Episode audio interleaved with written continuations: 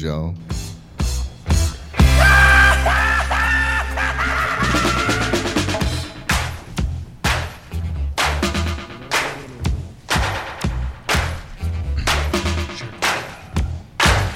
Well, well, well, well.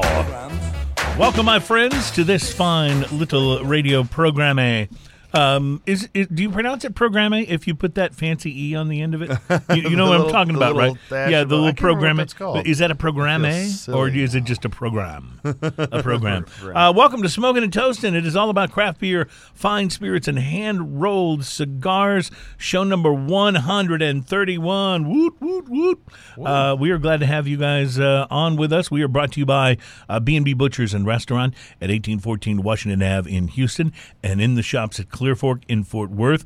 I uh, did have a chance to swing by there this week and uh, chat with our boy Jeremiah, and we will be doing shows uh, next month. We'll be doing a show, another show from B and B, and we'll also be doing a show from B and B Lemon. I'm very excited. That should be fun. I told him how how excited I am about their one lemon tree that they have. The B and B Lemon. the lemon now tree. they may have more, like in It's better if it's like a lemon tree with just one lemon. Well, on it. that's what it had when I was there. Now you got to remember, this was the dead of winter, and it was the first time I'd been in B and B Lemon. It was too cold; like I didn't want to be outside. It was too cold, right?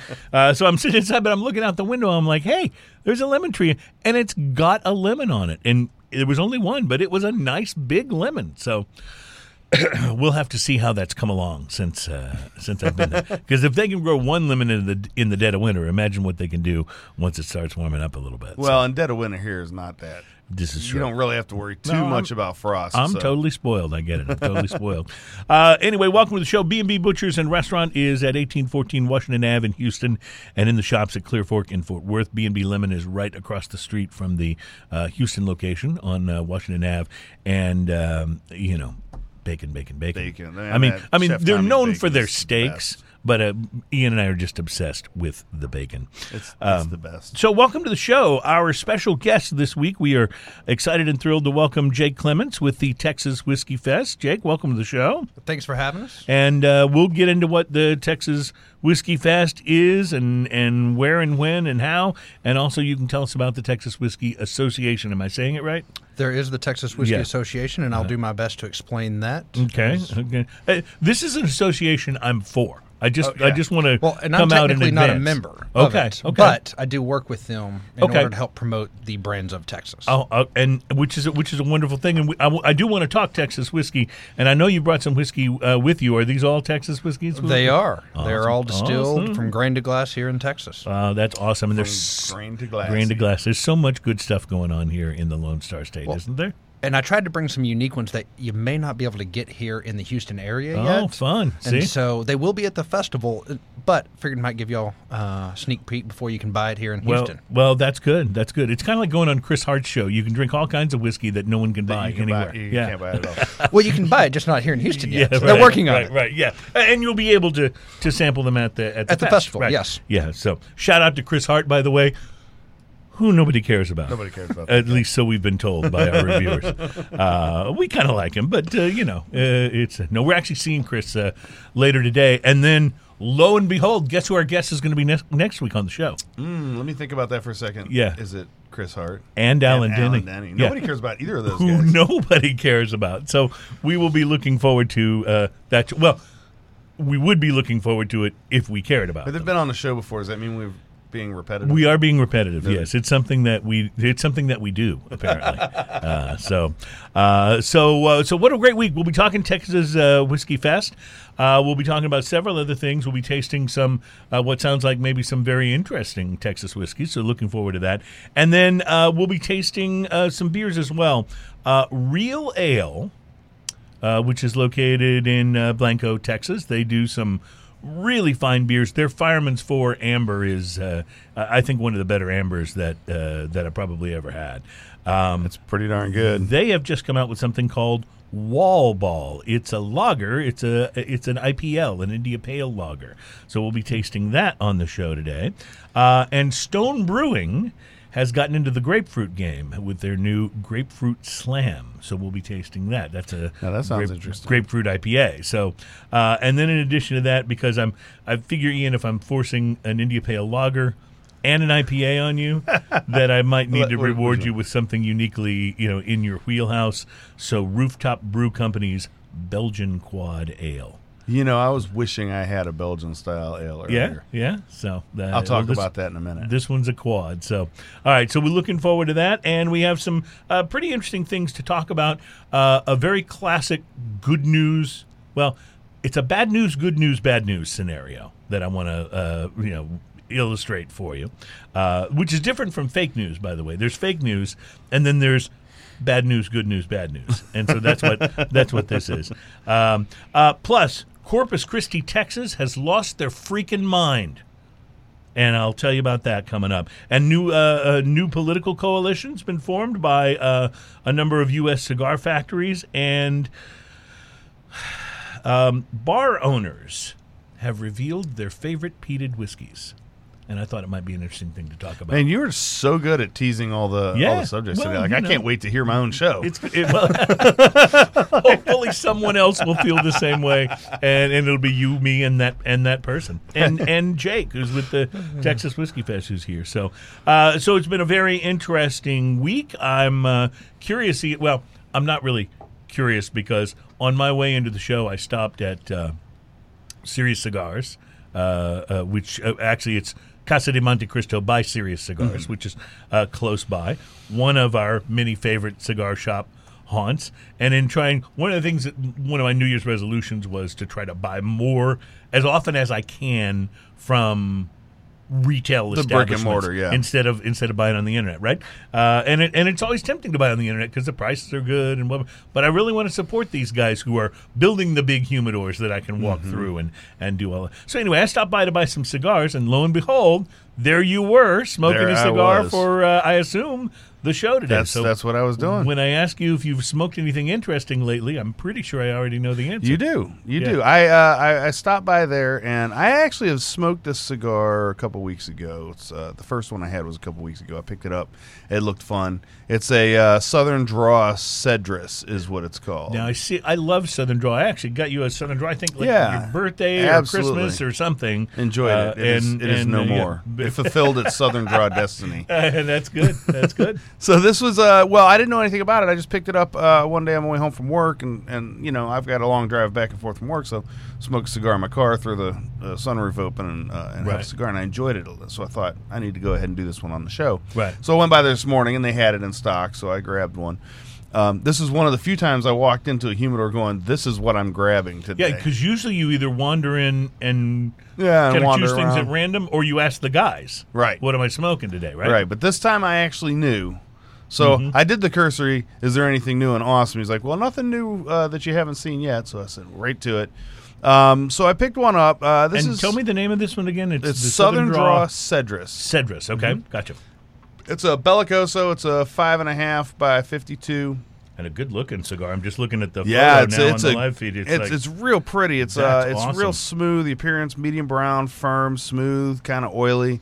I liked it. This is a uh, Nicaraguan cigar um, with uh, Indonesian uh, Sumatra Besuki wrapper. Mm-hmm. I don't know what that means, but it was a good cigar. It sounds. Sounds good. the, with a Nicaraguan binder, uh, the a Nicaraguan binder, and then the Dominican filler. I think I dated a girl named Basuki once, but uh, that was a long, long, time, ago. right?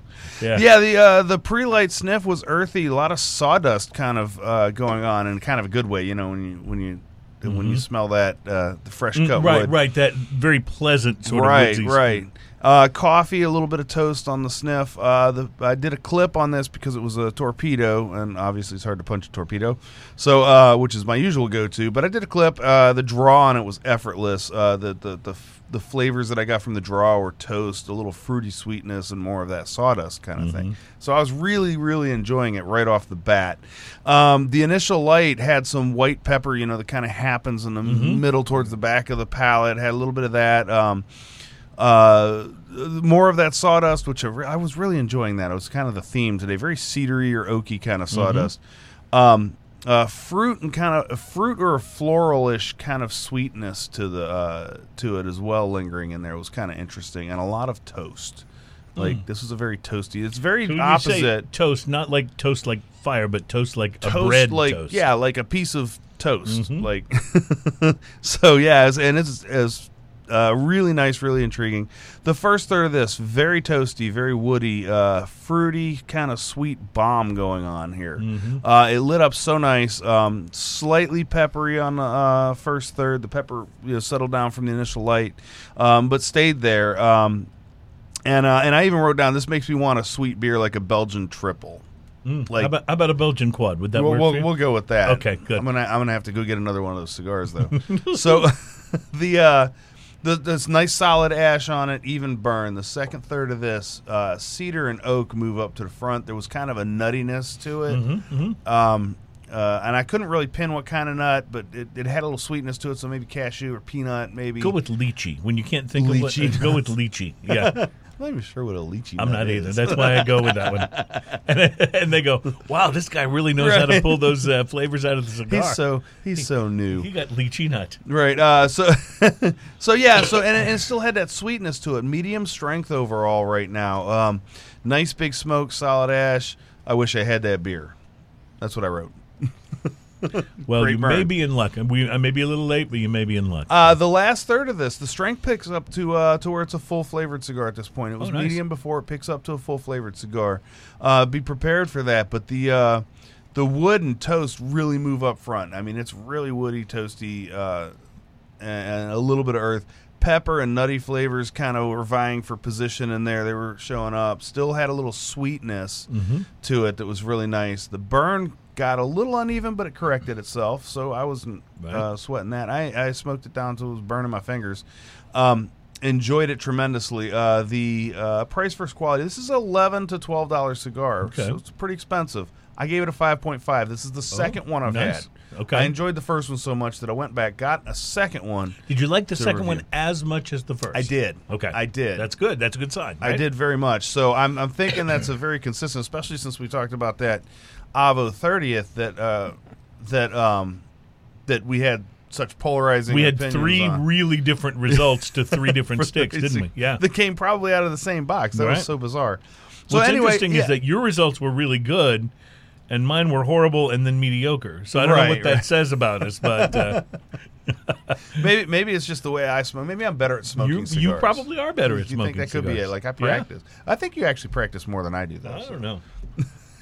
How about yourself? What did you smoke? Uh, well, I, I want to first say that I wanted to get back on a good foot this week because, um, as you know, Like the, last foot of a cigar. the last yeah well the last couple of weeks I've had cigars that have been pretty disappointing. Both the the two different weeks that I did the uh, uh, the Avo 30s, and then you may remember the. Um, the Gurkha that I had a couple of weeks ago that I was reviewing for the show that essentially exploded on me, right? So I was thinking, all right, if I'm going to go in a good direction, what should I pick to try to review? So I pulled out of my humidor one I had bought um, that was the my father La Grande Oferta, and this I believe is a newer blend from my father. I have it one was of those in my humidor too. it, it was one I didn't remember uh, seeing before when I bought it, so I, I didn't do the research to see how new it was. But I think it's one of the newer Mm-hmm. blends uh, from my father. So, uh, so I was excited. I thought we're going to get back on the good foot with this. This is going to be uh, this is going to be good. I pulled it out of the cellophane. And i- immediately, of course, I'm I'm now kind of paranoid about my review Uh-huh. cigars because I've had some that haven't been as good, right? Um, immediately, I was a little worried because it wasn't quite as pretty as I was sort of expecting or hoping for. Right. Right. It was just a little more rustic. Nothing bad about it, you know. Uh, it just it just was. I was like, oh no. I just I hope we're not going down that road again, right? Because sometimes when the cigars aren't as smooth, sometimes they smoke fine, but other times that's where you Right. begin to experience the construction issues and stuff. So. Uh, Ecuadorian Habano wrapper, Nicaraguan binder and fillers. You always expect Nicaraguan tobacco in the uh, my father's, right? Uh, so the pre-light actually was very good. It was very woody, uh, kind of earthy and rich. Maybe a little bit of that sawdust that you were talking about in yours. Um, so I used a V cut. I lit it up, and the initial draw was a bit tight, and I'm like, oh, Oh, no. no. A little bit of a crooked burn. It. were- I was like, come on. Like Really? Like now, I'm gonna have to like uh, go on and say. Well, hold on a second, hold on a not second. only is the legendary brand Avo giving me a cigar that wasn't very good, now I'm gonna go have to go bag on my father. I've always loved my father's cigars, right? So, so let, let me ask you this question though: How many cigars do you smoke in between the cigars that you uh, uh, review for the show? well, several. And did you have any problems with those? No. So maybe it's just when you choose a cigar. Yes. I know. I I had uh, actually bad luck. This- earlier earlier the same day, I had smoked a Monte Cristo by AJ Fernandez. Uh-huh. Smoked perfectly, burned like a razor all the way through. Great flip, like no construction issues, no draw issues. I light up the my father and I'm like, okay, this draw's a little tight. What's going on, right?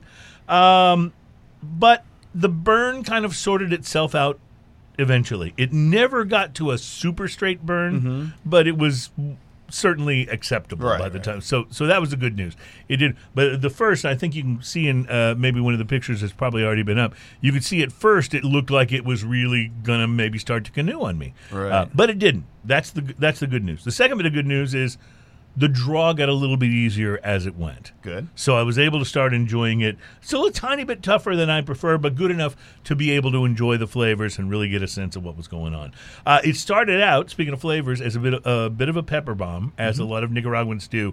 Uh, in this case, a really sharp, sort of black peppery notes on the tongue. Almost the ones that make your tongue tingle a little Right, bit. right. Um, uh, then once it settled down, I got some earth. I got chocolate. I got a little bit of sweetness on the palate, almost like maybe a dried fruit. I don't know. I'm, I'm not as good at at picking, you know, because I read reviews all the time when they go uh, like dried dates from the uh, uh, from the uh, Mediterranean region of. Uh, but, but I, I couldn't figure that out, but it was like maybe some dried fruit. It was it was very very pleasant. I was worried at first but it did turn into a very enjoyable cigar, uh, as I as you would hope a my father would do. Right, um, nice and complex. It was really great to smoke.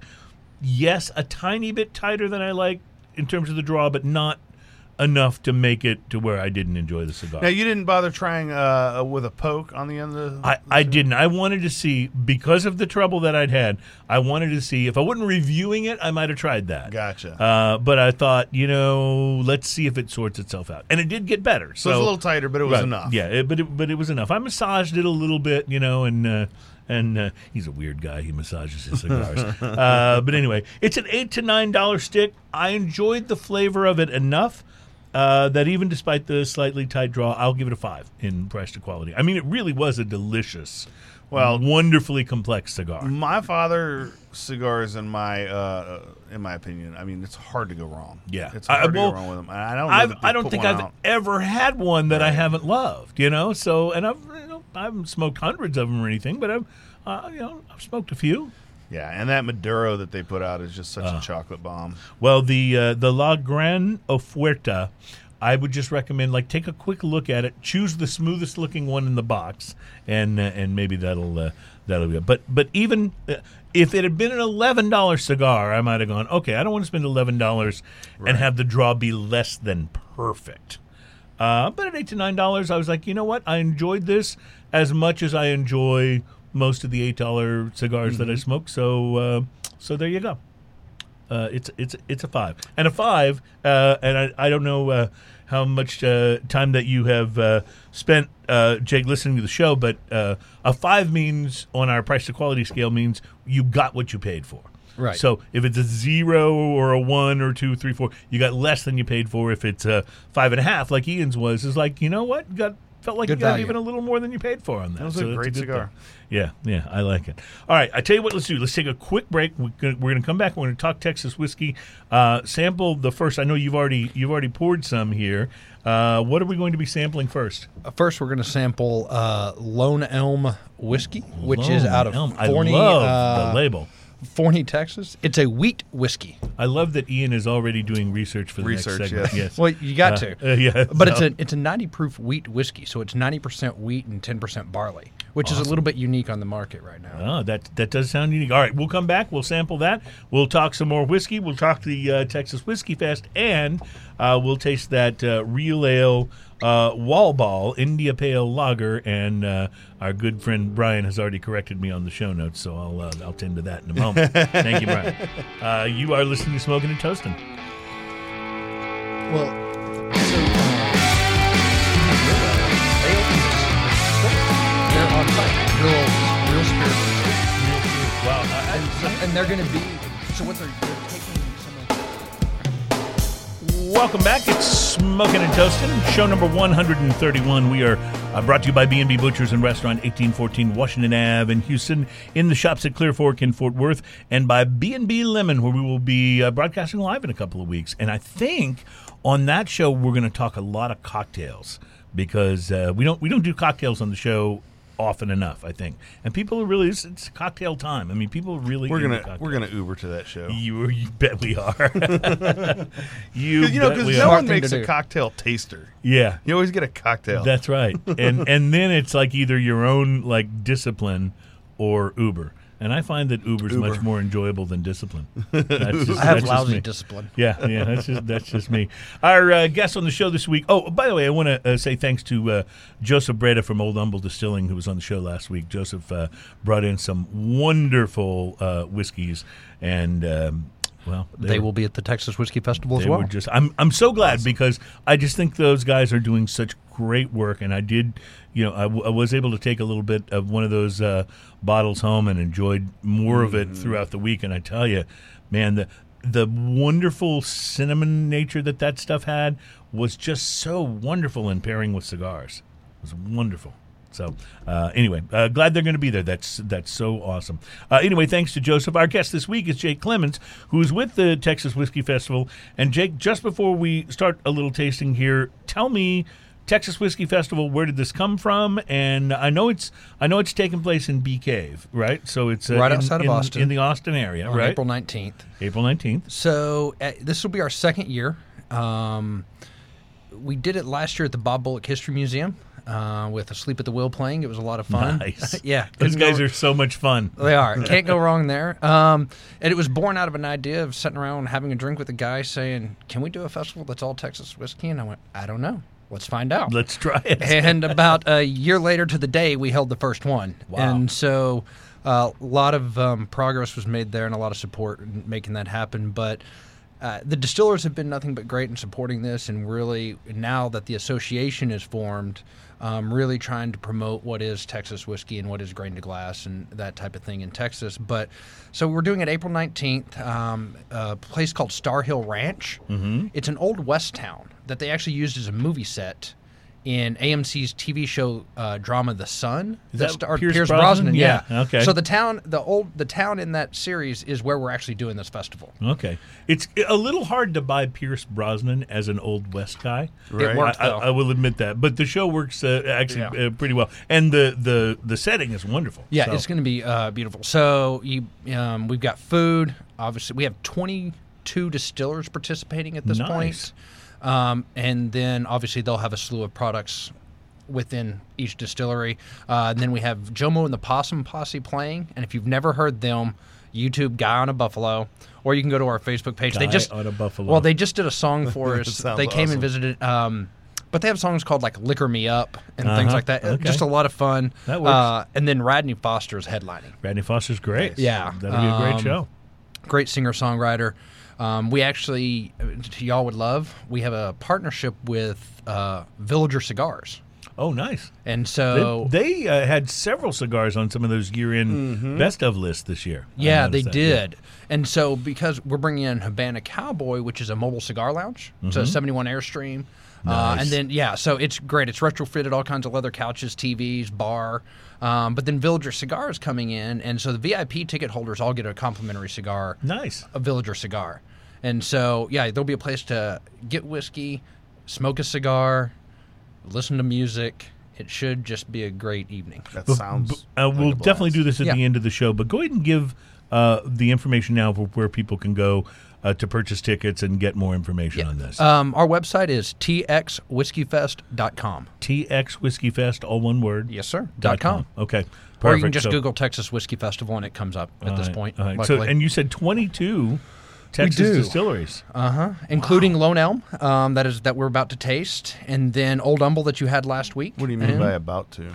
Oh well, okay. Sorry, I've already been tasting it. He hasn't tried it yet. Some of us have been doing the show, Ian. well, that's doing the show too, right? Well, you're right. Ian's Ian's the research director Uh, for the show, I'm- so uh, I'm doing so research. that's uh, that's really important. So uh, so Lone Elm, I'm not familiar with these guys. What do you know about them? So they are, they've been in. Uh, so what we're tasting here is about a four-year-old um, whiskey.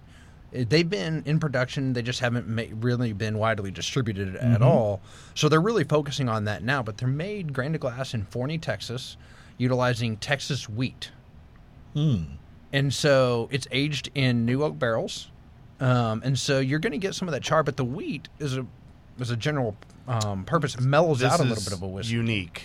It is. It's it's a little is- different. I'm just curious as to what different your take flavor was. I like what it. you'd expect. Like my first sip of this, and it smells obviously smells whiskey like, but it smells. It has a um, it has a uh, little kind of a brightness to the smell. That, You, you think that's the wheat? Is, It- is it- what the that's wheat- coming from? You're going to get some of that grain, which is going to be the wheat, and I, I, I believe, and what I get is a little some citrus, some fruit notes in there, which is where that's going to lighten it up a little bit. that also has uh, the very minerally kind of overall taste, but it's unique. Mm-hmm. It's this is not a really warm, round flavored whiskey. This is a much more um, pinpointed flavor. If you if you ask me, it's very good, uh, but it's it's very unique compared to the other whiskeys that I've generally tried. Absolutely, and I mean, as you're talking about cocktails earlier. This it lends itself really good to citrus type cocktails. So cocktails bet. that are going to utilize a sense, citrus yes. flavor, um, it'll pair really well with that.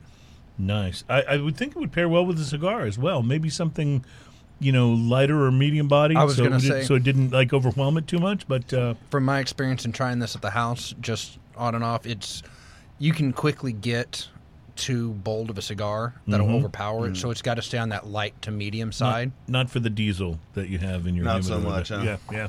no, it would not hold up to that. I did. Are you talking about the bourbon barrel aged? Yeah, uh, no, diesel? uh, no. I was talking about yeah. Well, any of the diesels really, because they're all like, they're all like pretty. You know, the diesels are like where they go. We'll set subtlety aside for now and just go Yeah. for power. You know. uh, but anyway, yeah. Th- but that's not the right kind of cigar for this. You want something, you know, more yeah, subtle. No no man of war. You'd probably want something more like the uh, Fuente. Uh, like the Hemingway, The Hemingway series, or- or, the yeah. uh, like um Or let me just put Monte in a, Cristo Let me or, just put in a good word for him here. The Avo, like one of the classic The Avo, Avos, yeah, would work well with this. Yeah. And Villiger has a couple of light body cigars that will pair with it as well. Oh, I bet. Well, this is really nice. Tell me where these guys are again. So it's DFW area. Forney, Texas is the name uh, is the town that they're actually located in, but uh, just right outside of the metroplex. Um, small little distillery, but they're producing some really good stuff. And now what we're tasting is the small batch, which is 90 proof. They also have it released at a single barrel, which the one I have at the house is 116 proof. And it, all it, what it really does is that higher proof. It really intensifies all the flavors that you're getting in it. right. Right. So you get a lot more complexity in the nose and in the overall taste of it. I Well, mean, you do is- pick up a little bit more of that alcohol, but it's it's extremely well rounded and balanced. Well, this is, that. I was going to say, wonderfully balanced and very smooth. Now, let me ask you this because I I just had a cigar about an hour ago, um, and it was a very woody cigar that had a little bit of dryness to it, and I'm getting a lot of dryness on the finish of this, and I'm wondering if that's an influence from what I smoked or if that's actually happening. Um, it's going to be a combination. So there, it is a little bit of dry. Um, I'm getting a little bit of dryness in there, and but it may be um, exponentiated by your cigar. Right, right. This is because the dryness is very quick on this, and it's this is I like this. This is good. It it doesn't last long, so No. if, if you're getting a long one, then it's maybe more from the cigar than it is the whiskey. But no, but it's, not certainly not in any kind of bad way either. right. This is this is nice. mm. No. I've been really impressed with them and this. Like I said, whenever I first heard it was a wheat whiskey, I saw it on the shelf and um, I got the first bottle for twenty five bucks, and that's what got me. I was like, okay, I'm going to try this. Wow. And now I think it's retails thirty five, which is still, if you're talking about a value wow. rating, You're still talking about a great whiskey at that Yeah. price, though. It's- It really is. I mean, you're in the, you know, you're in the Buffalo Trace price range there. You and if you're so- talking about doing that five to it'd be definitely probably be a six or seven if you're talking about that. You get your value for Yeah, it. sure, absolutely, I agree. Gotta Very love that sound. Uh, Ian has opened our first beer to sample here today. This is from Real Ale Brewing. They're from Blanco, Texas, and uh, I, I want to uh, point out that Brian, who is the uh, the real research director for the show, uh, Wiki Brian, as we like to call him, um, uh, he corrected me earlier because I mentioned the Fireman's Four as being a, a I think I, I think I said it was a, an amber and it's a blonde. Either that or I have that backwards. I'll have to go now look at the uh, You know, at the correction. a strange thing happened. You handed me a beer, and it smells very hoppy. Yeah, uh, I know. Imagine that. So Fireman's unique. four. Fireman's four is a blonde. Uh, pin setter is the amber. So, uh, but this is uh, but this is the new pale lager. I believe this is a seasonal. Uh, it is supposed to be very hoppy, uh, but it's a lager rather than an ale. So I uh, I'm curious, especially now with the kind of mellowness of that whiskey. I'm curious how this will hold up uh, hold up against it being more hoppy. So. It's a very colorful can. I'm not used to seeing like bright colors from them. I usually they're no, little you're more right. They're usually a little more muted and, and darker colors. Yeah, It's called Uh, wall ball. I love this character on there. Hold Yeah, on. you mentioned in the um, uh, in the break that the the guys from Real Ale are going to uh, be starting to distill as well. They are, yeah. So they've been distilling for a little bit. Um, so they Real Spirits Distilling, um, who is going to be at the festival as well. But so they are distilling both single malts and a gin. Nice. Uh, and the, both of them are extremely phenomenal. The gin, I'm not a big gin person, um, but whenever I was there, and Davin, the head distiller, he's like, "You got to try this." I'm like, I, "You sure?" He's like, "Just try it." I was like, "Okay."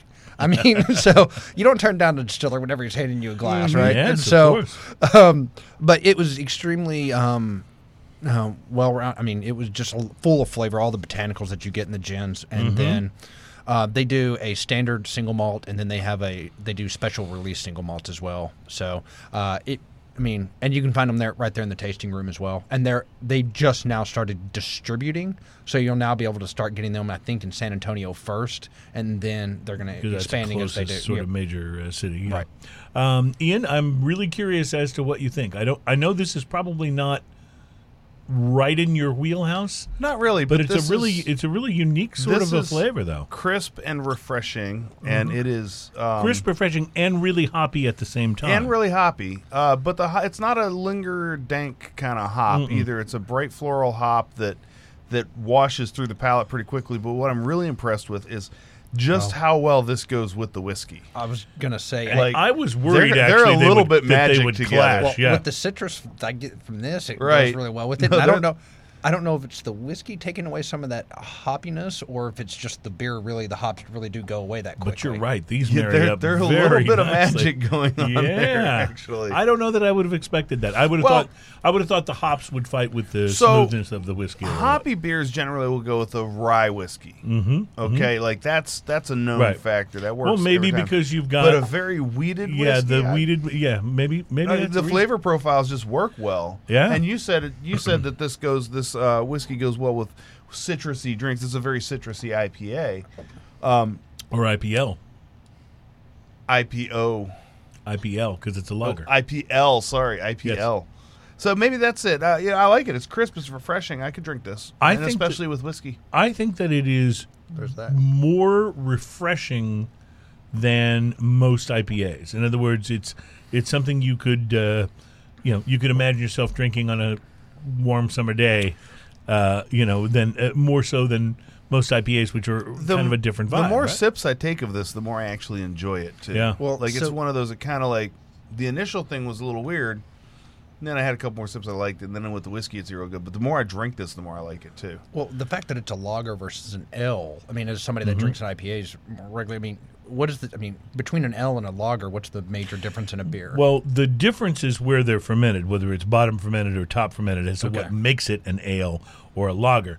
To the taste, though, um, lagers are generally seen as a little crisper, more drinkable, uh, more. Um, um, what would you say? Uh, something you, something you could drink more of and, and more Sessionable. sessionable. Yeah, and and uh, Whereas the IPAs, it's more about the sort of the flavor on the palate and the It's a bigger the, the hops. But of course, when you go this hoppy with the lager, you're kind of straddling that that fence in in sort of the If you told me IPA, I would have no problems thinking this. I would just think Right. it's it's a very quick finish on an IPA. but see, I think it has a different mouthfeel than an IPA. it's a little It's lighter. light. overall, It- it's yeah. a little lighter. Um, you know, Miller Lite is a lager. Um, but see, Samuel Adams, um, their basic uh, beer, Boston Mm-hmm. Boston Lager, that's a lager as well. So they just, to me, they drink a little differently.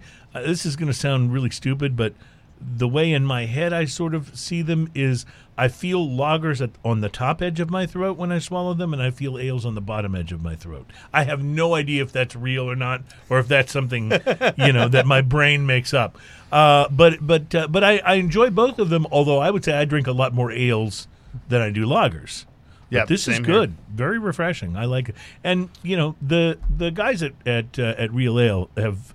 I mean, interesting that Real Ale is making a lager, but it, they've they've done some real Their quality. Devil's really- Backbone. oh my god, that's good. Their Wee Heavy is one of my. Yeah. I love that. Or And- it's called Real Heavy, but it's a Wee Heavy. Uh, and let's just talk Fireman's Four. I mean, that's Fireman's a delicious beer. It's Yes. outstanding, and it's one of those that you can sometimes find at that restaurant that doesn't have too many great beers on their menu. But then you go, "Oh, Fireman's Four, I'll take one of those." You know, uh, uh, so so that's good, and I do like the way it pairs. Uh, with it with this whiskey, this is very nice. Um, the uh, let me tell you about this real quick, and then we'll take a quick break. And when we come back, uh, I, I have bad news, good news, bad news for you. Uh, but 36 boutique handmade cigar manufacturers from 16 states have teamed up with Trey Boring and the boys at Cigar Rights of America to form the Coalition of American Cigar Rollers. I want I want a shirt that says Coalition of American Cigar Rollers. Wouldn't that be a great shirt to have? C O A C S. Yeah, it'd be awesome. Uh, anyway, it's a new organization that plans to advocate against regulations that can threaten their uh, businesses. Uh, the formation of the new coalition was inspired by an article uh, on the Cigar Aficionado website called 50 Factories in the U.S. That Still Make Cigars. And so from there, these guys have kind of banded together, adding their voices and their weight That's to the great idea. don't unfairly regulate us voices that are uh, going on out there. Speaking of unfair, Corpus Christi has lost its mind. I will tell you about that. Corpus Christi, Texas. Uh, plus, so curious. Yeah, it's it's a really. Uh, it's a really bummer of a story, to be honest with you. Uh, so we'll cover that, and we'll cover, of course, bad news, good news, bad news. Do a little more whiskey, and uh, maybe even try an IPA this time uh, when we return. It's smoking and toasting.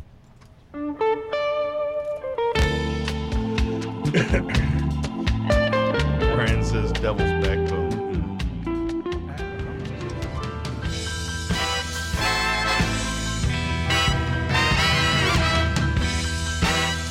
Welcome back to Smoking and Toasting. We are so glad that you are on the program with us. Uh, just a couple of quick notes from uh, from watching the uh, the show notes and the people uh, commenting. Thanks to um, uh, thanks to uh, Brian for helping to straighten us out on that, and for um, for commenting on Ian mentioning Devil's Backbone. He says Devil's Backbone, mm, and I will I will agree. You don't have to go to Wikipedia to get that one. That's that's just a straightaway uh, straightaway good comment. Also, uh, welcome to Chris uh, Hart, who is uh, on the comments and who's watching. But of course, no one cares about No him. cares. So, um, so let me just. Let me just tell you about good news, bad news, good news. Or no, I'm excited about this. Bad news, good news. Bad news, good news, bad Let me news. make sure that I get this right. So the bad news, uh, if you've been following any of the news on television about the the flooding uh, in uh, Nebraska, in particular, a lot of flooding up throughout the Midwest, but the flooding in Nebraska is really, really has been a very sad situation. A number of people displaced from their homes. That's the bad news. Now the good news. Two men in Nebraska stumbled upon what they thought to be a gift from the heavens that went floating by them in the recent flooding in Nebraska and the Midwest. Galen Stouffer and Kyle Simpson were surveying the uh, damage to Kyle Simpson's property on Sunday when they spotted a mini fridge floating by in the water. A mini fridge. Yes, yes, a mini fridge. So here's the good news: the mini fridge was full of beer. Uh, that sounds like good. comes news. floating by. So this is the silver lining that you're hoping for, maybe. In uh, it almost Right. seems like a like a beer, like a Super Bowl commercial, right? You know, like like the guy sitting on the desert island, but the mini fridge comes floating in and it's and it's full of beer. Uh, and then he doesn't want to leave the island when someone comes to rescue him. I could write these things. They're like, yeah, right. Um, so good news, uh, bad news, the the floods. Good news, the beers. the beers. Bad news. It was all Bud Light and Busch. I don't know if the guys minded. Um, you know, clearly they've been paying attention to the uh, What? uh, wait, to the wait. ingredients labels, Hold on a and second, uh, hold on a and second. so they know what. it's to, Bud Light and Busch. Bud Light because sometimes Busch. you want to change up the flavor. right? yeah. Or, or maybe they just ran out of money partway through stocking the fridge and went with Busch because it was cheaper uh, for the rest. I, I don't know. Well, But, we're out uh, of money for the good stuff, so Yeah. Now I'm not sure which I- direction I that will one tell you, when I was uh, when I was in my late twenties, I actually lived in St. Louis for a couple of years. Uh, so you know that's where the Anheuser Busch brewery is, and I will tell you that people there willingly choose Busch beer as their. They'll go into a bar with plenty of options, including Bud and Bud Light, and Busch is what they'll order. And it's not, you know, I mean, in the bar, it's not necessarily cheaper. I mean, you might be able to buy a 12 pack cheaper at the grocery store, but in the bar, it's, you know, it's going to be whatever they charge for a draft, you know, beer, no matter which one it is. I don't fully understand this, but there's a lot of things I don't understand. Uh, but anyway, the uh, the two men did not uh, mention to reporters whether they spent time studying the ingredients label, but we have it on good authority that there is still no mention on the Bud Light ingredients label of the weed killer which exists in the beer or yeast. or yeast, which is yeah the other thing they seem to have left out. So, is it possible? Is it possible gonna ferment it- beer without yeast? There's there has to be yeast, otherwise you Right. get no fermentation. Right. Or is, is there a way? I, I, you've done home brewing. I, I don't okay, know. so but is so there a way to take it out once Style, you've there's a style of beer called a lambic where you use wild yeast. Right? just let it gather the yeast it gathers. And aren't a lot of but the uh, that's still yeast. and aren't a lot of the uh, wild beers and wild sours and the farmhouse ales? Don't they use like really specific kinds of Yeah, things to ferment? Uh, but it's still yeast, isn't it? still yeast. At least as far as I know. Brian But- can help us out on this. But if you only have room because you've spent so much money on your campaign and your research, if you only have room Right. for four words right, on your water, malt, barley, hops. yes, No mention of yeast. And that's no actually when you put it that way, it's just grape nut cereal. Yeah. Wouldn't it be awesome though if some sort of law required them to say weed killer? That would be amazing. Would like Instead because of the chemical name, just yeah, literally yeah, right, right, Beca- right. If- Instead of going by the chemical name to actually mention weed killer, I know there's not enough of it that they would have to. I realize this. I just like pointing out that Brian said. I like pointing out that there's weed killer in the beer. Brian said Cruz just gave InBev their new Super Bowl commercial. Yeah. Good news though, the end of Dilly Dilly. well, yeah. That, so, so see, I've done my part for society now. I think. Uh, so, uh, what are we? What are we tasting here? Uh, uh, or, or I, sh- I should clarify. What is Ian tasting here? This uh, is in the uh, Well, I'm, I'm uh, tasting in- caramely goodness. in the next so whiskey. we yes. have moved on to a new whiskey called Tahwahkaro. Tawa. Tahwahkaro. It is out of Grapevine, Texas. It is a four grain bourbon. Wow, Ian, you're right about caramel. It is. it is- caramel. It's one of the most- cinnamon bomb. One of the most caramely whiskeys I think I've ever tasted. Uh-huh. So- is caramely a word? caramely. it can it is now. Car- It is now. Yeah. We're def- it, we're using it. Caramely. Uh, so no, like they um, corn, wheat, rye, and barley. I don't know the exact ratio. Um, they have. I got general generalizations, but nothing real concrete from them. Whenever I was there talking with them, but this is aged 13 months this is, this is in a new charred oak barrel. Um, right now, I know that they are distributed in the DFW area. They're working really hard to get into um, Houston, Austin, and San Antonio, um, but uh, they're doing it all right there in house in uh, Grapevine. Uh, good people, and I, the name was. It took them Took him about five minutes for, to teach me how to say, say the name because Say I'm look, sitting here. Ta- Tahwahkaro? Is that Tahwahkaro. Yeah. Tahwahkaro. Okay. So I'm like sitting here reading it. I'm like, "Ta- ta- Tawa? And they're like, Tahwahkaro. I'm like, okay, great. Got it. Um, but they have a really interesting story i behind the name. The Grapevine River that's Mm-hmm. run there, it used to be called the Tahwahkaro River. okay. And it's where, um, during the Republic of Texas, and they had their Indian Wars, where they signed the treaty. And it also loosely translated from the Indian language, it means bend in the river. Tahwahkaro. Interesting. It, they had just have a. They really tried to do a big tie-in into the area, which is how it got its name. Wow. Um, but Well, that is that is one thing about Texas centric things is is if you're from Texas, you tend to be very Texas centric, Well, yeah. I mean, I, I've I've lived all over. and I love that about it. I've lived all over the United States. Trust me, there. I mean, Massachusetts, for example, has a lot going for it, but nobody walks around with Massachusetts pride T-shirts. you know, it's not. It's not like people don't have that same sense of the state. Uh, that they live in in in other states, even though again, there's a lot of great things happening in a lot of states, but nobody.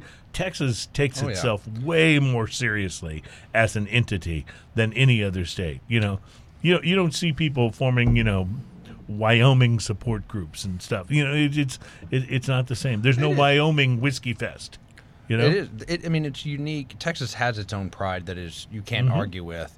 Um, the other thing about this, so this is batch number one. This is their first release that they It's- put out into market, wow, it's delicious, and it is 96 proof. It's delicious. So it's very approachable for a 96 proof. What's um, What's bourbon. funny about that is, uh, I, after my first couple sips, I just took a sip and let it sit in my mouth and sit on your tongue. even swished it around a little bit, and this is so good. it really is. I'm Like, and the I'm- heat is, it has heat, but it's but it's not a, a, a kind of push you away heat. It's more of a warm whiskey hug. So I want to mention that all the all of the whiskeys we're trying whiskey today. hug. I know. I heard you. And I I, like it. I'm I'm gonna steal that whiskey. Yeah. Hug. Whiskey hug is good. So yeah, Um, all of the ones we're tasting will be at the We'll be at the festival. at the festival on April 19th, and then obviously some that we you know haven't mentioned. Sure, of course. Well, we mentioned Real Spirits, Yellow Rose, which is right down the road Mm-hmm, from here. Um, will be there, um, and they're actually do, taking over. One can hope. Well, no, they are. They're actually taking over the saloon on there, and we're turning that into a cocktail bar that'll Mm-hmm. all be cocktails made with Yellow Rose whiskeys. So that'll be a lot of fun. Um, Garrison Brothers will be there. Ben Milam. Um, Love the Garrison Brothers. Balcones, guys are Balcones, which we're going to taste some of the Balcones, Balcones yep. Mm-hmm. there. Um, Treaty Oak, which if you hadn't had their Ghost Hill bourbon, nice. We did bourbon. Nice. Um, I, like I said, Iron Root out of Denison. If y'all haven't had Mm-hmm. Iron some of their great, stuff, oh yeah, they're great. We had Um, Iron Root on one of our early shows. Very early shows, Yeah, yes. did you have Jonathan and Robert? I don't remember actually. I think that's right. Yes, That sounds right. I think that's that right. would be Yep. the two brothers. Uh, Ranger Creek out of San Antonio, which you'd mentioned Mm-hmm. earlier off show that you love their bourbon. Um, huge fan of it too, and so we have just a whole list of it. Um, we also raise money for a veterans nonprofit called Impact a Hero, which is actually based here in Houston. Wow. Um, but we do a raffle. So every distiller that participates donates at least one bottle. Most of them donate swag and some other things. We package that all together as one prize, and somebody walks away with the entire thing. Oh, with all of it. Wow. so See, somebody's that's going to awesome. walk Yeah. home with, you know, at this point, 22 bottles of whiskey at least, and, may, and some swag. For for those of you who don't Party- realize party how many bottles house. of whiskey that is, that's a wheelbarrow full. Yes, It is. It Party at takes Ian's yes. Uh, so if he wins it, yes, party at his house. It's on him. Um, but yeah. So I mean, but all these will be here. Um, but eh, guys, Tahwahkaro. If I mean, if y'all ha- if you can find it, pick it up. I think it's if you're if you're like bourbon, it's going to be worth trying. And if you don't like bourbon, I think it's one that might be a good entry point into it for Yeah, you. I'm- even though it's a even though it's a 96 proof. I'm very impressed. Very impressed. I'd be interested to see what this does. Like as good as it is here, I'd be interested to see what it does with just one little cube of ice in there. See what the fla- where the flavors go because it's such a nice, warm cinnamon and caramel bomb like this, and and I'm willing to bet when it opens up, you'll end up getting even more complexity out of it. This this will. is definitely the flavor I love most in uh, in a bourbon. It's just that the richness of the caramel and Yeah. the and the cinnamon. Really wonderful. It tastes tastes like the middle of a Rolo. yeah, yeah. I, and I think what I find interesting about it is because of the four grains, you get some of that. You're talking about that initial kick of the spice from Yeah, the rye yeah, yeah. Mm-hmm. that you would in a rye whiskey, uh, rye bourbon. But then because of the wheat, it mellows out some of that spice, and you get that whiskey hug that you're talking Yeah, about. That really gives you that sweetness in it. And so, I, you know, ever since I've had it, I've been a big fan of them. And so, um, out of Grapevine, Texas, Tahwahkaro. Jake uh, Jake Clements is our guest. He is with the uh, the Texas Whiskey Fest, and you can find them online at txwhiskeyfest.com. Uh, and there's details about how to get tickets to the event, which is on the 19th April 19th. April Good 19th. Friday. Make Good, Good Friday, Friday. great. at uh, uh, in in Bee Cave, which is Bee Cave is uh, in the uh, Greater Austin area, and uh, it's it's it's awesome. Well, and for those that are looking to travel, there's a Sonesta Hotel in Bee Cave, which is like two miles from it. Nice. We have a partnership with them that'll save you 15% on your hotel room between now and the end of 2019. So anytime you want to stay there, you can use it. And so we can find all this at the Uh, website. well, when you yeah? get your ticket, then you get a link to the booking. Oh, perfect. Um, but then we're they will transportation will be available to and from the hotel. oh, see, So you can that's you can really come well in from. Houston, Yeah. stay at the hotel, take the van over there, park at the picked up. hotel, not get back in the car till you're headed home. the next day. Exactly. Yeah. Uh, yeah. So, um, and like I said, food's included with your ticket, so you're going to get plenty of food and then music and That all the fun stuff. and they're going to have Tahwahkaro. It- we will have That, Tahwahkaro. that is reason alone, I think. By the way, I think I've just named our next event the Whiskey Hug. oh, I like it. I'm liking it. we can do that. I'm liking it. The whiskey hug. The we, have, whiskey hug. we have the whiskey sniff. Which, by the way, do you want me to give you? I mean, this this date's in pencil, but I'll give it to you now. I love that. The the the return of the whiskey sniff, ladies and gentlemen. Uh, put this date on your calendar, and we'll update Can we you. get that? It's the if it- if it return changes. of the sniff. Oh, that's good. That's good. I like it. Uh, it's going to be, uh, it uh, most likely will be uh, Wednesday, October 23rd. That sounds. And what is awesome. the whiskey Wednesday, sniff? October 3rd. I feel, I, feel, I feel I feel like an idiot Yeah. for not knowing. And but you're going to have to explain what the whiskey sniff So is. the whiskey sniff is is how I choose which whiskey to go with my cigar. I've been doing this for a while, so the the, the process is pretty simple. Mhm. Um, it's almost so simple that I, I'm surprised that that more people haven't thought of it or thought of it in this way. But uh, the process is so simple that uh, all I do is I uh, light a cigar and I get about a half inch into it, get the flavor on my palate and everything, and then I literally go in and look at my whiskey collection. I pop the top and start smelling it, and the one that smells right is the one that's going to go with that cigar. It works every time. And if it doesn't work perfectly, well, you can try again. And and so he's telling me this There's story. no downside to he's this. He's telling No, me this story, not. and he's telling me that he calls this the whiskey sniff. And I, immediately I said, "That's an event. We have to do an event where people get to do that." And so that's exactly what we did last October upstairs at B and B. We had uh, whiskeys from all over the place, plus a few uh, rums and and uh, tequilas and other things were thrown in just just for good measure. And uh, so everybody, when they came in, you know, with their ticket, they got a bag which had some cigars in it, and they uh, picked the one they wanted, lit it up, and then they were able to walk around, sniff the whiskeys, and get samples of of uh, of whatever they wanted.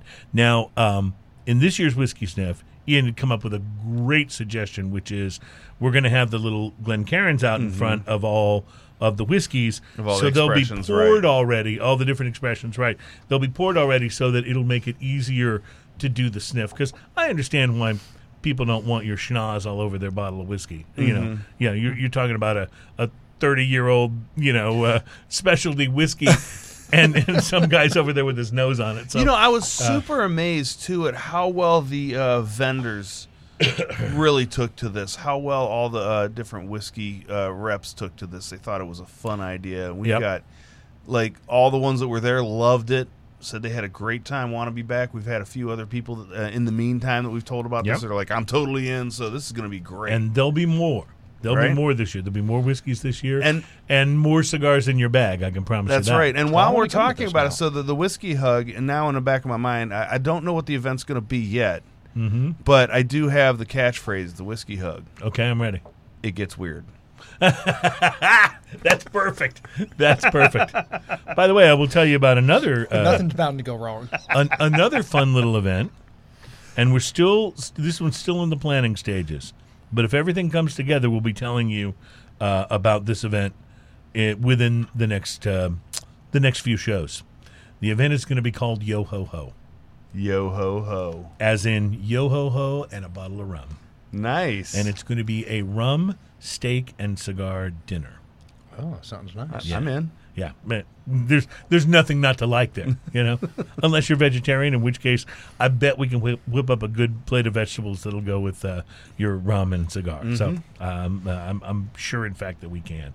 All right, I tell you what, we're going to take a uh, quick break. When we come back, what the hell is wrong with Corpus Christi, Texas? I'll tell you about that. Plus, we are going to uh, taste not only uh, another uh, whiskey, I believe, uh, or well, we have another whiskey coming. We're also going to taste this uh, this IPA. Stone, who have been about as consistent as any IPA-driven brewery can be, uh, have released a, a new one called Grapefruit Smash. So they're getting into the grapefruit game for the first Totally time. intrigued. As you Yeah. know, I'm a fan of. I'm not. A, I'm not a huge IPA guy, but I'm a big fan of You're Stone. a big fan of Stone. because I know they this. do it right. They do it right. So we'll see how they do in the grapefruit world.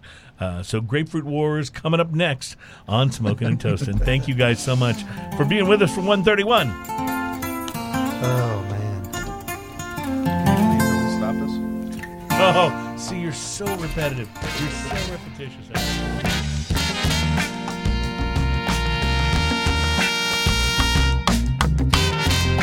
Welcome back. It's Smoking and Toasting.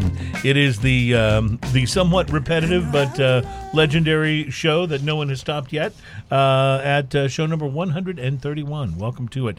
Uh, Jake Clemens is our guest. He is with the Texas Whiskey Howdy. Fest, and uh, that is going to be happening on April 19th uh, in Bee Cave, Texas, near Austin. And we encourage you to go to txwhiskeyfest.com to uh, to check it out. We're brought to you by B&B Butchers and Restaurant, the fine folks who do such a great job of making steak and bacon and tending the bar.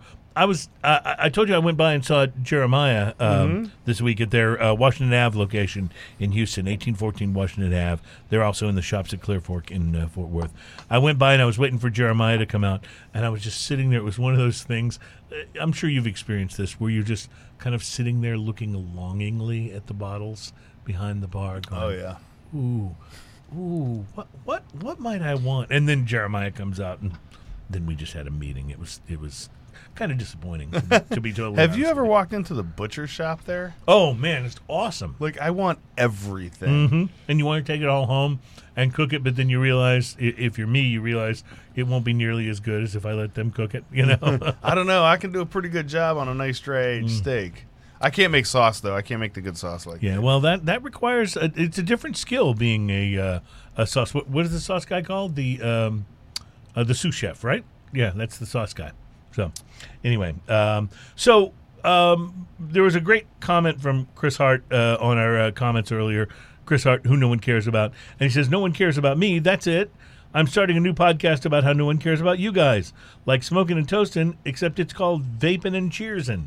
Uh, and you know what? That leads us right into this story. Lay it on me. Vaping and cheersing. Corpus Christi, Texas has lost their freaking mind. They have now banned cigar lounges from operating between 2 a.m. and 7 a.m. Cigar Do- lounges. Do cigar lounges operate between Absolutely, 2 they do. In fact, 7 a.m.? At, at- Oh, you know, the private Stogie's clubs, yeah. talking about the private clubs, yeah.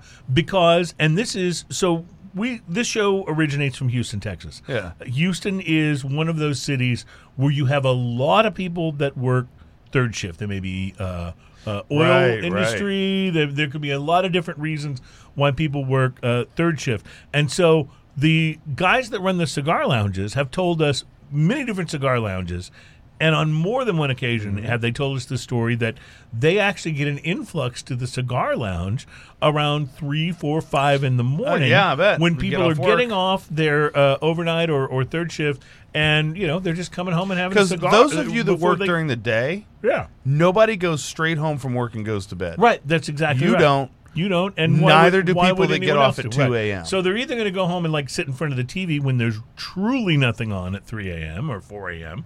Or you know maybe they're going to go and uh, and enjoy a cigar, maybe you know read a, uh, a magazine or, or just just do something to chill out. Now, how do they justify this? Uh, well, it gets back to vaping and cheersing. Apparently, there was an incident last summer at a hookah lounge at some ungodly hour of the morning. And because of this incident, stores now found to be in violation of this rule uh, of not shutting down between 2 a.m. and 7 a.m. because they expanded it to cigar lounges because, of course, that's the same Why? thing. Well, Most cigar lounges they don't let you vape. understand. Oh, I know. I know, but they're thinking, well, any place people are going to smoke tobacco at the wee hours of the morning uh, will be a problem. Not realizing that it's just like all this legislation. Like, there's a lot of young people, kids, doing uh, vaping, going to hookah lounges, doing uh, doing that type of stuff. That does appeal to a younger audience. Show me a cigar lounge at 4 a.m. that has anyone in it under 35, yeah, right. and I'll be completely shocked. Completely shocked. It's not happening. Not It's happening. Unbelievable. So uh, again, that's why the city of Corpus Christi has gone absolutely crazy because they've just lumped everybody in. And you think about these people that that's part of their that's part of their routine. That's part of how they unwind. Uh, it'd be the it'd be the equivalent to saying to you, Ian, if you're working during the day, you can't stop by a cigar lounge at six thirty in the evening on your way home and enjoy a cigar. Because You got to just go home and go to kids bed. would be in the cigar lounge Right. vaping. Uh, it's That's ridiculous. absolutely nuts. Corpus- Yeah, yeah, most cigar lounges uh, don't allow you to smoke cigarettes or vape. Yeah. and never they, seen anybody And a smoke a lot cigarette of them in will one. frown if you're smoking like really highly. Uh, But see- yeah, but see, uh, they don't- The, the, the flavored tobacco. That's not what cigars. the, that's not what the law is crazy. about. The law is just them going, okay, nobody can go to a place where they can smoke at two in the morning or That's three in the absolutely morning. nuts. That's what it is. It's just again, it's the it's the craziness of bureaucracy and government gone mad, not looking at what the real issue is, and just trying to pass laws to shut things down. unbelievable. It's frustrating. It's frustrating. Um, and Corpus Christi is a, I mean, it's a good, it's a good sized, you know, medium sized city. It's, a blue collar town Yeah, too. and it's Say a they're very gonna have a lot of town. third shift workers. Absolutely, there are people working the docks. You know, yeah. All kinds of stuff going on. So, anyway, I was bummed. I was bummed to see that. I just thought it was unnecessary, That's ridiculous. I Absolutely ridiculous. and and somehow makes me not want to travel there. Even though chances are I probably wouldn't be going to the cigar lounge at 3 a.m. But still, you never know. Oh, that had a that On the had brighter a, side. That had a stone-like uh, sound quality to it, actually. Didn't it? Uh, so I will tell you, as Ian is pouring this, uh, I'll tell you two things. The first is that Stone IPA is some of the first, like, really serious IPA that I think I probably ever uh, had an opportunity to taste. Uh, these guys have made doubles and they've made you know IPA th- with names like Ruination, and uh, I mean they've made seriously hoppy, Here's seriously hoppy. Here's the drinks. funny thing about this stone right here. This is a grapefruit Mm-hmm. slam IPA. I smell that, but I the also grapefruit smell peel? the hops, and Right. I haven't even put Yeah. it to my nose yet. Now, I I mean, I also smell the malt, and I haven't Right. even put it to my nose. Now, I will say a lot of the grapefruit uh, tinged IPAs that I have tried are not nearly as hoppy, or if they are, it's a very citra uh, sort of a vibe that keeps it from having some of the stronger hop aromas that I'm getting off. Also, if you look at this can, they make pink look really tough. look at that. in a way that That's the meanest pink ever. in a way that probably only Stone could do. That's right. Yeah. yeah. Uh, well, the gargoyles. I, I, I think. I hope I don't say this wrong, and if I do, uh, I'm sure Brian will uh, will be able to correct me. But um, Stone uses the gargoyle. Gargoyles were said to ward off evil spirits back in the day. That's why there were so many of them placed on buildings and stuff. And Stone uses them to guard off uh, evil, uh, like things that would go into beer, like. Uh, you know, well, uh, they do a, they and, do a good things like job because Yeah. they ward off crappy hoppy beer flavor. Yeah, this is yeah. amazing. Yeah, now this is very interesting. I find this very different, maybe not quite as crushable as probably my favorite grapefruit uh, IPA would be the Art Car from uh, St. Arnold. And it, I think, is a bit more Oh, I could drink. I could drink much of this. Unfortunately, it's at eight percent, so it would have it would have effects on my Mm-hmm. Well, personality yeah, I think at some and point. I- It'd be a short-lived This is well, this is a double, right? So I think uh, Art Car, for example, I think is a much lower IPA, uh, a much so lower uh, ABV. I'm sorry. so if you have any idea, if you if you think, okay, Ian's a little duplicitous on the hoppy beers. Okay, I want you to understand that some beers are just hoppy for ridiculous hoppy sakes, uh, hoppy sake, and I just don't like that kind of pine cone resiny hoppiness. Mm-hmm. This beer right here is as hoppy as you can possibly get, just about, and it's amazing. Well- and it's balanced, and it's got like the malt flavors, and it's got all that dankness in the middle that just mellows the whole thing out. the interesting thing about you, Ian, when it comes to IPAs, is that despite the fact that you're, you know, you'll always say you're not necessarily an IPA guy and you don't like the, you know, just the the crazy hoppiness. Your, I think, two favorite breweries that make IPA are Stone and Dogfish Head, and they are they make some of the hoppiest IPAs that are out there. But they're balanced. But they're balanced, But that's they're right. balanced. That's mm-hmm. the difference. Is I they're can agree with balanced. that. I'm not an IPA fan, but if it this one doesn't leave a long lasting bitterness in you know No, in the not at all. taste. And it's well, that's because it's balanced. You get that malty sweetness that mellows out that pine cone, uh, uh, resinous uh, hop flavor at the end, and it's okay to be like you can smell this across the room. Yes. But at the same time, when you drink it, it goes across the palate and it has complexity and balance. And when it's done, it's done. It doesn't just leave you feeling like you just chewed up a pine cone and can't get it out of your teeth. Now I'm going to say this: this, the grapefruit in this, is very different from the grapefruit in, um, the Art Car IPA and some of the other grapefruit. That's because the grapefruit in this is right up front on the palate, well, not in the back. It's also more of a almost a grapefruit peel Yeah. aroma and, and flavor. Whereas uh, in Art Car, I would say the grapefruit is more like that. You ever eat a really sweet grapefruit that that's so it's so sweet and pulpy that it almost isn't sour, but it still is a little bit. right. That is more the flavor of the Art Car to me. Uh, and even the Big and Bright from Karbach, although I am disappointed that it's less grapefruity than it used to be before uh, Anheuser-Busch bought Karbach because they you know them they they immediately stopped making Sympathy for the Lager. Yes, I know. So and they told them, and they made them cut back in the amount of grapefruit that goes in the Big and Bright. Unbelievable. Big and Bright was great beer. Still is a great beer, but I don't think it's as good as it used to be. Um, but uh, but Art Car is, you know, I, I think Art Car.